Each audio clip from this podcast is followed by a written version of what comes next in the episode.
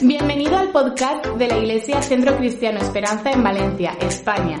Esperamos que disfrutes escuchando este mensaje con nosotros.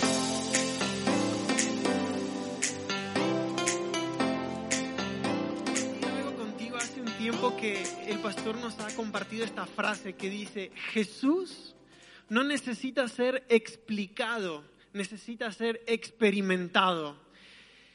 Y en lo personal me vi desafiado, me vi confrontado con esta frase y he estado ahí hablando en mi corazón, he estado pensando eh, junto al Señor, Señor, ¿será que ha llegado un momento en mi vida en que ya no espero sorprenderme de ti? ¿Será que a veces am, pienso que, bueno, quizás tengo un nivel de, de madurez espiritual o, Señor, tú sigues sorprendiendo mi corazón, sigue habiendo una expectativa en mi corazón de conocerte más, de escucharte, de que te pueda encontrarme contigo, que puedas seguir transformando mi corazón, mi vida. Y esta frase produjo esto en mí, en que yo me pueda preguntar, que pueda seguir desafiándome a decir, ¿qué está pasando, Señor, en mi relación contigo?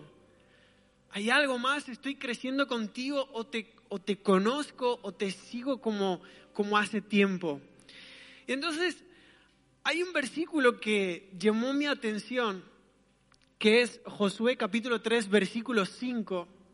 Me gustaría que podamos leer juntos. Dice, y Josué dijo al pueblo, santificaos porque Jehová hará mañana maravillas entre vosotros. Él le dijo esto, santificaos porque Jehová hará mañana maravillas entre vosotros. Y yo encontré tres, tres palabras me llamaron la atención en este pasaje y es lo que me gustaría eh, compartir contigo esta mañana. La primera palabra, la primera clave que veo en mi corazón para poder seguir experimentando a Dios eh, al máximo nivel es santificados. Josué reúne al pueblo y les dice, muchachos, Dios quiere hacer maravillas entre nosotros. Primero santificados. ¿Qué significa esto de santificados? ¿Tiene que ver con cambiar la ropa? ¿Con un mejor peinado? La palabra en, en, diversos lugares nos desafía, nos desafía a esto de la santidad. ¿Y sabes por qué? Hoy en día estamos en un momento, estamos en un tiempo donde hay muchas alternativas, hay quizás muchas distracciones, muchas otras opciones aparte de Dios.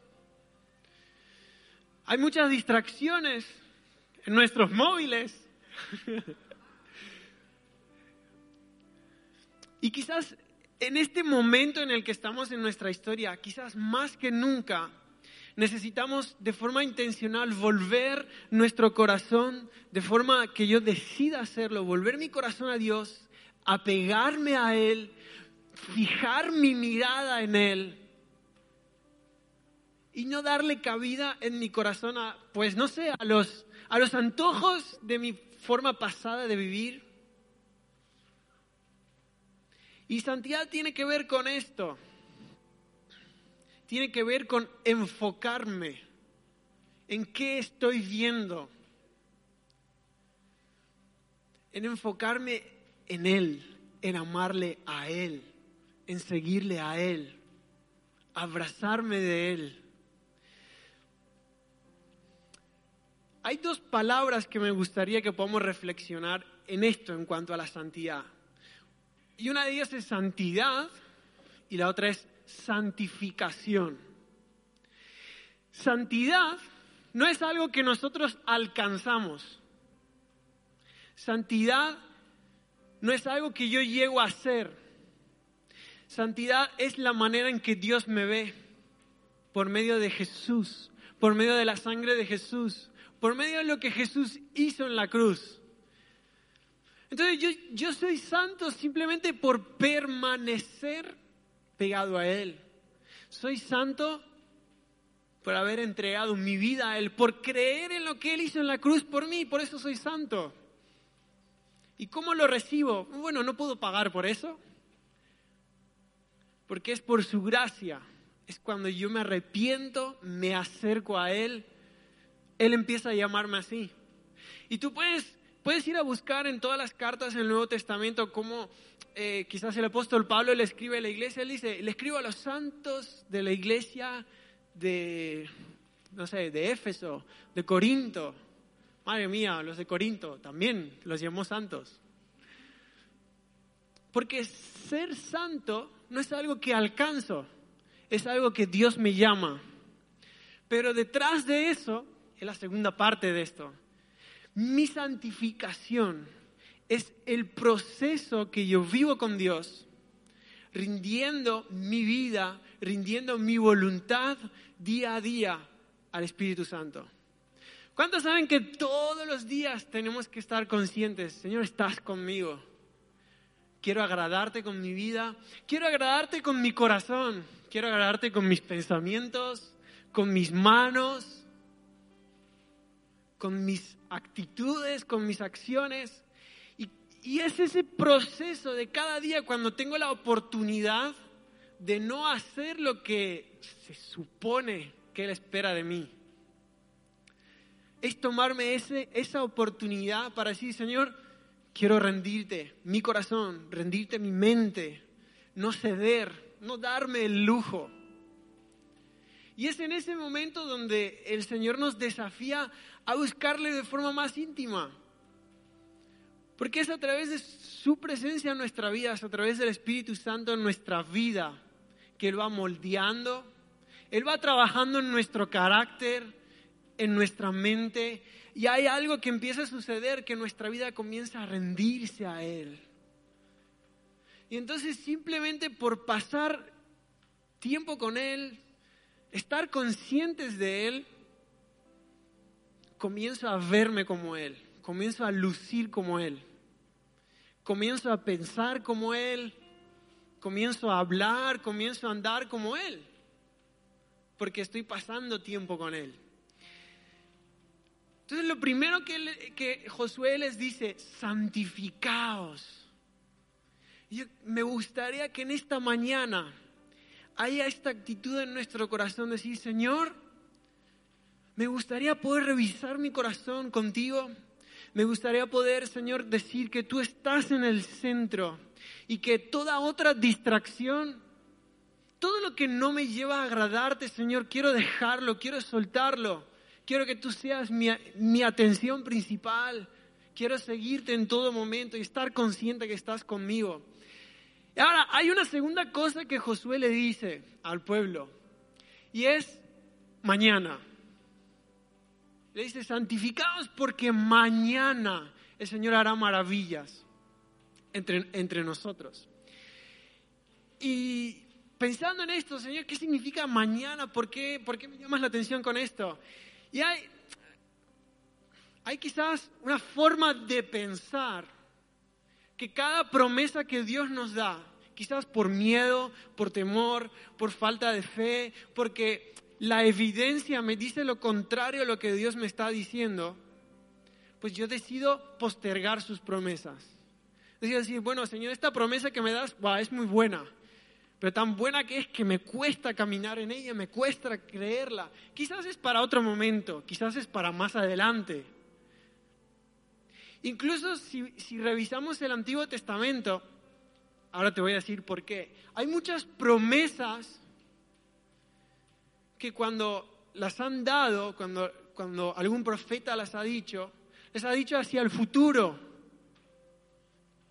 No, porque algún día en el futuro. Y es que hay muchas promesas que tienen su cumplimiento en Jesús, en lo que Jesús hizo por nosotros.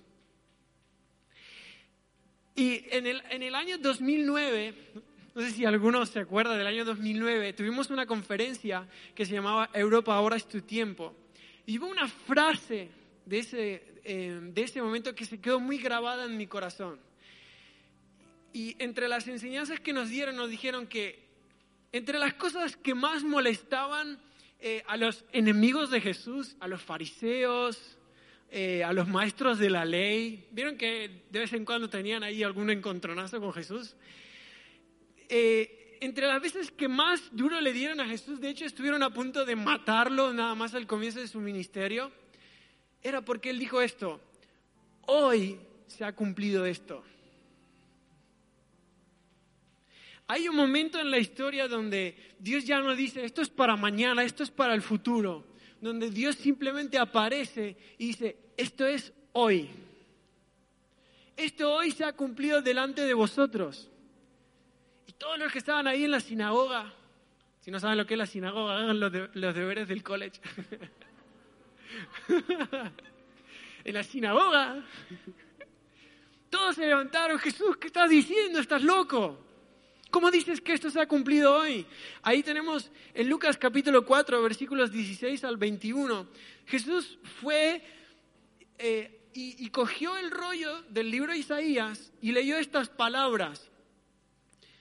El Señor ha puesto su espíritu en mí porque me eligió para anunciar las buenas noticias a los pobres me envió a contarles a los prisioneros que serán liberados, a contarles a los ciegos que verán de nuevo, a liberar a los oprimidos, para anunciar que este año el Señor mostrará su bondad.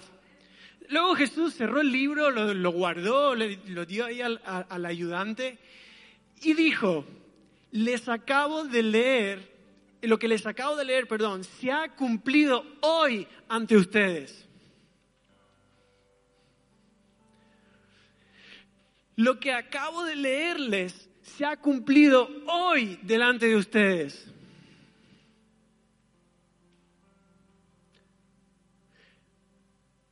Y como que en ese momento no se lo creyeron mucho. Dijeron, Jesús está loco. Casi lo tiran por la montaña, Jesús. Pero hay un momento de la historia donde Dios dice, es ahora. Esa promesa es ahora. Yo hoy quiero declarar sobre mi vida, sobre nosotros, que no más demora en las promesas de Dios. No más demora porque me da miedo creer. No más demora porque me da miedo dar el primer paso y caerme. No más demora porque me faltan recursos. Señor, es que la realidad es tan diferente a lo que tú me estás diciendo. ¿Será que esto es para hoy? ¿Será que esto es para mí? Em, a, mí me, a mí me gusta la historia y me ha gustado leer mucho. Y hay algunas personas que a lo largo de la historia Dios ha usado sus vidas.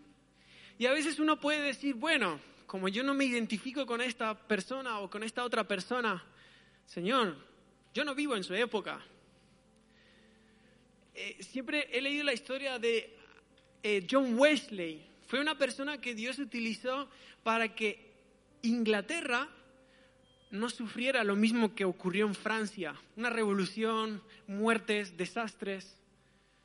Darle la espalda a Dios. Y Dios usó la vida de este hombre y su hermano y otros tantos para que la perdición no llegara a Inglaterra, para que se detuviera lo mismo que estaba ocurriendo en el resto del mundo. Y quizás yo puedo decir, Señor, pero ellos fueron muy grandes. ¿Cómo voy a hacer yo historia si vivo en el año 2020? ¿Cómo voy a hacer historia si no tengo nombre? Nadie me conoce. Nadie sabe quién soy. Soy muy pequeño. Señor, hoy el mundo es tan global, es tan grande todo. Me siento como una gota en medio del océano, me siento como un granito de arena en medio... Yo hoy quiero desafiar mi corazón, quiero desafiar mi mente, quiero desafiar mi vida a decirle, Señor, no voy a ponerle más retardo a lo que me estás hablando. No voy a ponerle más retardo a lo que tú me estás llamando a hacer, a pensar, a vivir, a soñar. ¿Será que alguien se puede identificar con lo que os estoy diciendo en esta mañana? ¿Será que alguien puede decir amén? ¿Será que alguien puede dar un grito como los de Pipe? Hay un momento donde Dios nos habla, pero nosotros tenemos que tomar una decisión. Señor, lo que me hablas es para mí, me lo voy a creer, voy a ir a por eso. En, Hechos capítulo 2, versículos 17 al 21, eh, los discípulos de Jesús vivieron un incidente que no sabían cómo explicar. Le decían, estos están borrachos, están locos, ¿qué están haciendo? Se fue su maestro y ahora se ha desmadrado la cosa. Y el apóstol Pedro se levanta del suelo y les dice esto a, a todos los que estaban ahí presentes. Les dice, Hechos 2, 17 al 21.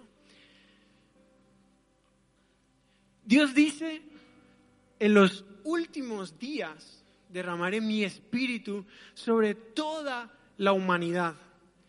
Los hijos e hijas de ustedes profetizarán, los jóvenes tendrán visiones, los ancianos tendrán sueños. En esos días derramaré mi espíritu sobre mis siervos, hombres y mujeres, y ellos profetizarán. Y les mostraré maravillas en el cielo, señales milagrosas en la tierra.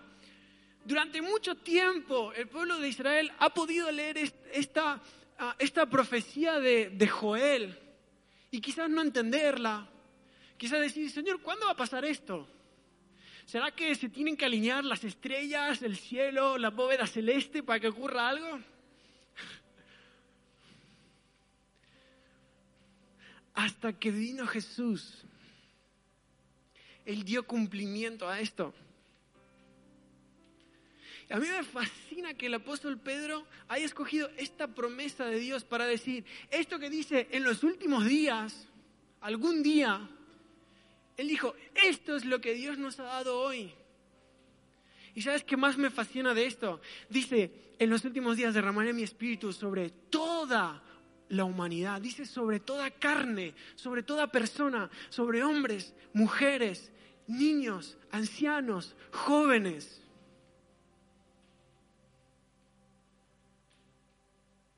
Y Jesús dijo, es hoy no es algún día en el futuro, no es cuando alguien te diga, no es cuando alguien te llame. ¿Saben? A mí, otra persona que, me ha gustado siempre leer sobre su vida, porque ha sido un, luchador de los primeros que lucharon en contra em, de la esclavitud en Estados Unidos. Él era un abogado de profesión. Eh, algunos dicen dudosamente, pero bueno. Eh, Charles Finney fue una persona que denunció públicamente el tema de la, de la esclavitud, pero llegó un momento en su vida donde Dios, eh, Dios le dijo, te quiero para, para más cosas. Y me fascina cómo él con un amigo suyo, cuando visitaban una ciudad, ellos oraban por la ciudad. Ellos oraban y, y le pedían, Señor, transforma esta ciudad. Y sucedía que había bares, discotecas, festivales, que simplemente cambiaban su actividad, cambiaban su forma de hacer las cosas.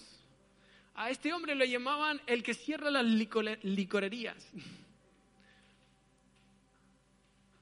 Hubo un momento donde ellos dos pudieron experimentar transformación en ciudades enteras, de personas diciendo, Señor, quiero entregarte mi vida. Yo creo que hoy puede ser un momento donde seamos protagonistas de un momento de nuestra historia, donde veamos personas, hombres, dejando sus aficiones por acercarse a Jesús.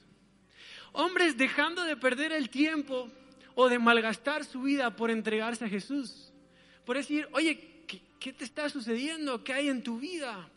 ¿Qué está ocurriendo en tu vida? Me gustaría conocer esto que tienes.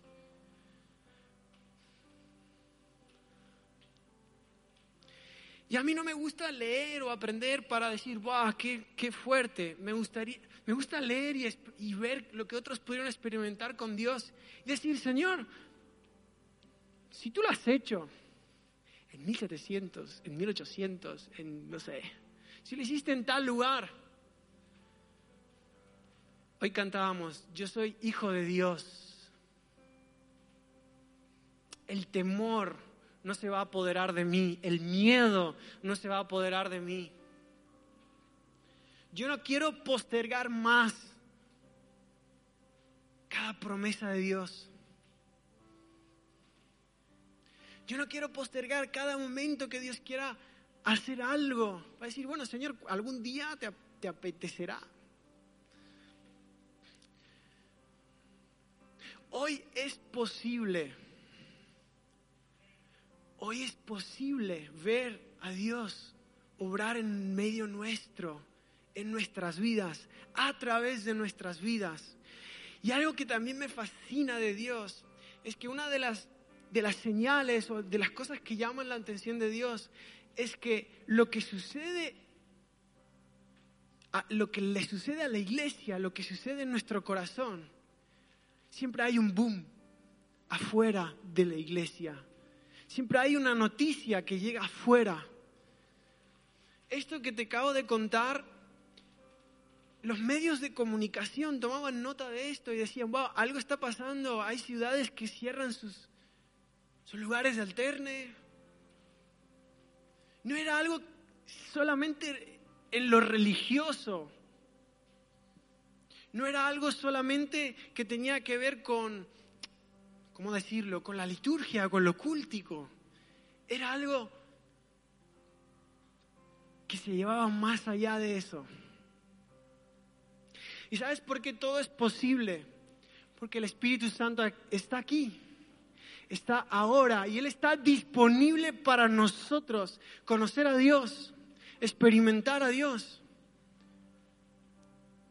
ser transformados. Yo creo que cada día puedo seguir siendo transformado, cada día puedo ser mejor, cada día puedo mostrar a Jesús mejor en mi vida a través de mi vida.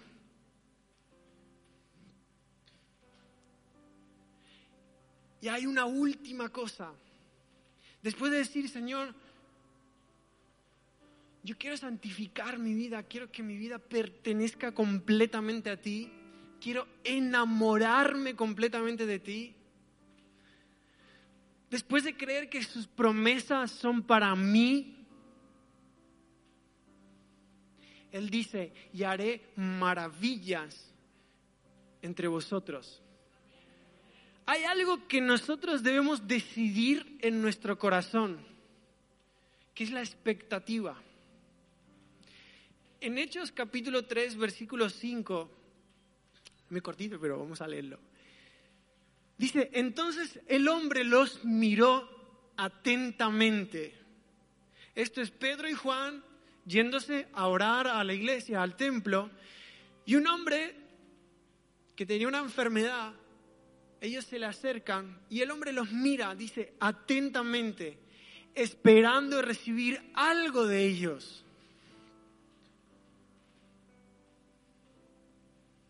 Esperando recibir algo. Él los miró atentamente y él vino con expectativa.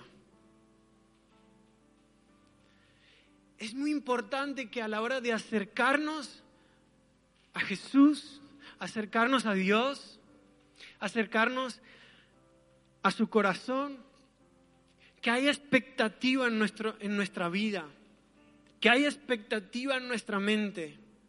Por eso te decía al principio, hay muchas distracciones, muchas.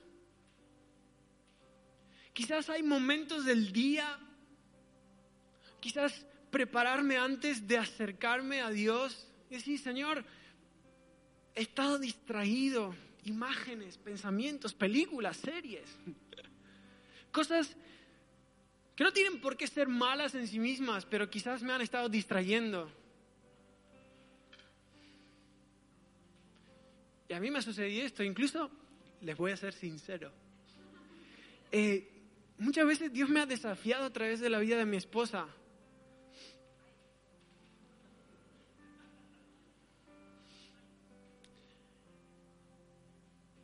¿Cómo esperas que Dios te hable? Si mantienes tu mente ocupada, si te mantienes haciendo algo, escuchando algo, viendo algo, distrayéndote con algo, está bien, descansar está bien. El ocio, el compartir con amigos, el desenchufarte, está bien, pero en medio de eso necesito tomar conciencia de Dios.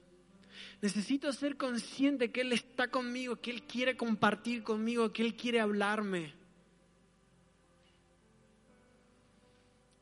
Señor, esa música que mantengo escuchando en mi mente,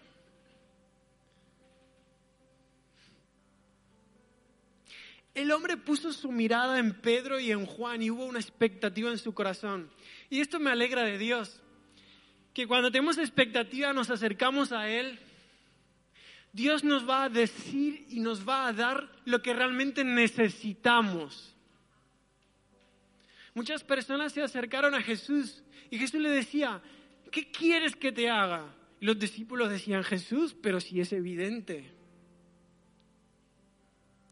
Pero Dios conoce nuestro corazón, conoce nuestra mente, conoce nuestra vida. Él quiere darnos lo que sabe que necesitamos. Pero eso no quita el hecho de que debe haber una expectativa en nuestro corazón. ¿Sabes qué? Probablemente este hombre estaba esperando una limosna. Yo creo que a este hombre en ningún momento se le pasó por la cabeza que ese podía ser el día de su milagro. Quizás ese hombre estaba esperando una moneda. Pedro y Juan le dijeron, mira, no somos el banco, no tenemos oro, plata, eh, no sé qué, qué, metales preciosos hay más. Diamantes, no sé. No tenemos nada de eso.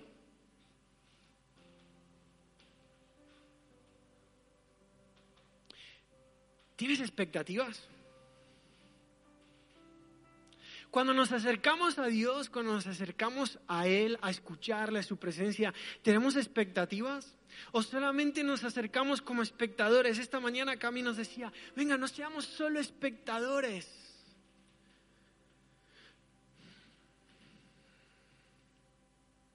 ¿Hay expectativa en mi corazón? Vengo esperando encontrarme con Él.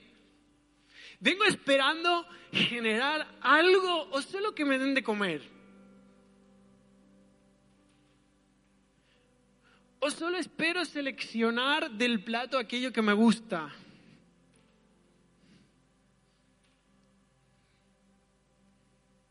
O estoy generando algo.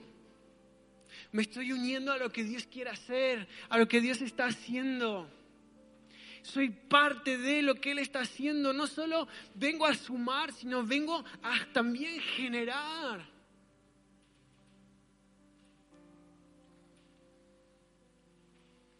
O estoy contento, estoy conforme con la semana pasada.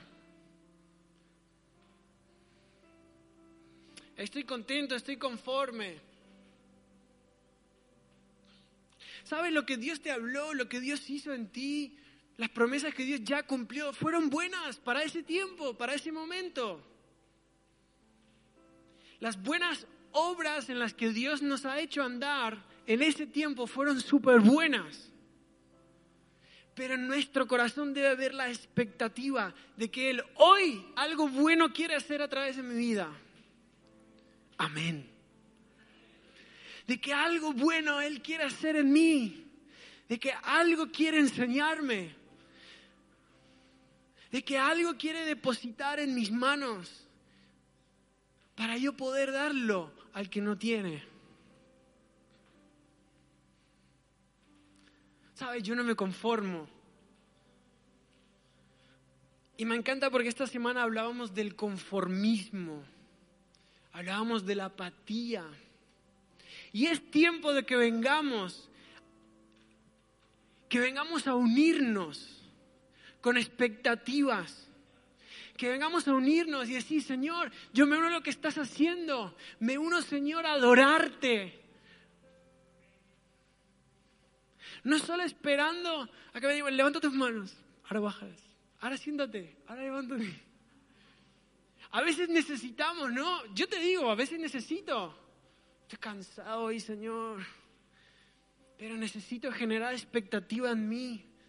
Decir, Señor, yo quiero adorarte no solo para que tú me hables hoy a mí. Quiero generar en este lugar un ambiente para adorar a Dios, para que otros puedan conocerle, para que otros puedan encontrarse con Jesús. Quiero poner mi mejor actitud, quiero poner mi mejor sonrisa, no solo para mí, sino porque el del lado igual está cansado, igual el de al lado ha tenido una semana desastrosa, igual el de al lado no está teniendo hoy las fuerzas, pero yo quiero inspirar su vida. Quiero decir, Señor, tú eres bueno con nosotros. Igual he tenido una semana que quizás, no sé, eh, la he pasado mal en el trabajo, igual alguien me habló mal, pero Señor, quiero entregar todo eso.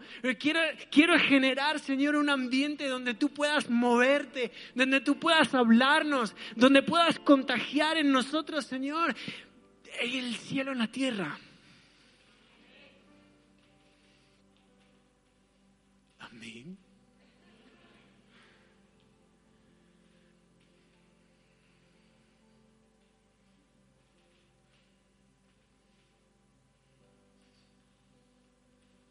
¿Eres un generador? Yo soy un generador. Les pido si los chicos nos pueden ayudar.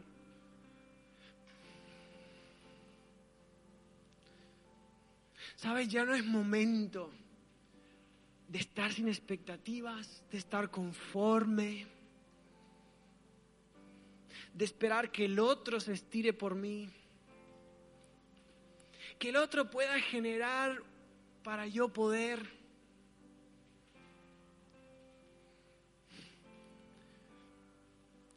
Es esa experiencia con Dios la que transforma nuestro corazón y nos lleva de estar conformes a ser un conquistador, a ser uno que conquista el propósito de Dios uno que conquista lo que Dios le está hablando, le está desafiando.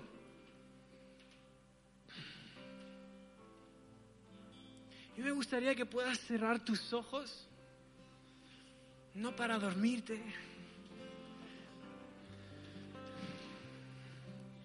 Me gustaría que podamos cerrar nuestros ojos y decir, Señor, ¿Cuál va a ser mi respuesta a lo que tú me estás diciendo hoy? Señor, me voy a seguir dejando llevar por temores, miedos, a que esto es muy grande, a lo que tú me has hablado es muy grande, quizás no es para ahora. Señor, el conformismo me va a seguir diciendo cómo hago yo las cosas o me voy a apasionar por ti. Me voy a apasionar.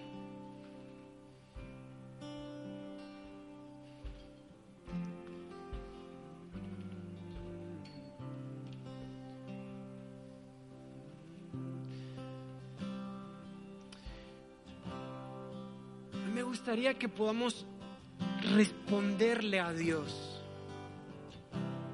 Si tú en esta mañana ¿Te has sentido desafiado? ¿Te has sentido desafiada? Y te gustaría poder responderle a Dios y decir, Señor, yo no quiero seguir conforme, no me quiero conformar. Yo quiero extenderme a seguir experimentándote. A mí me gustaría que si tú quieres decirle, Señor, yo me voy a apasionar por tus promesas, me voy a apasionar, voy a tener expectativas, que hoy puedas ponerte de pie, pero escuchen esto, que hoy puedas ponerte de pie, pero conscientemente decidir esto en nuestro corazón, Señor, no voy a ser un conforme, no me voy a conformar, no voy a postergar más tus promesas no voy a dejar que las cosas me sigan distrayendo de ti. Esperamos que el mensaje de hoy haya sido de gran ayuda para ti. Si deseas más información de nuestra iglesia, síguenos en nuestras redes sociales.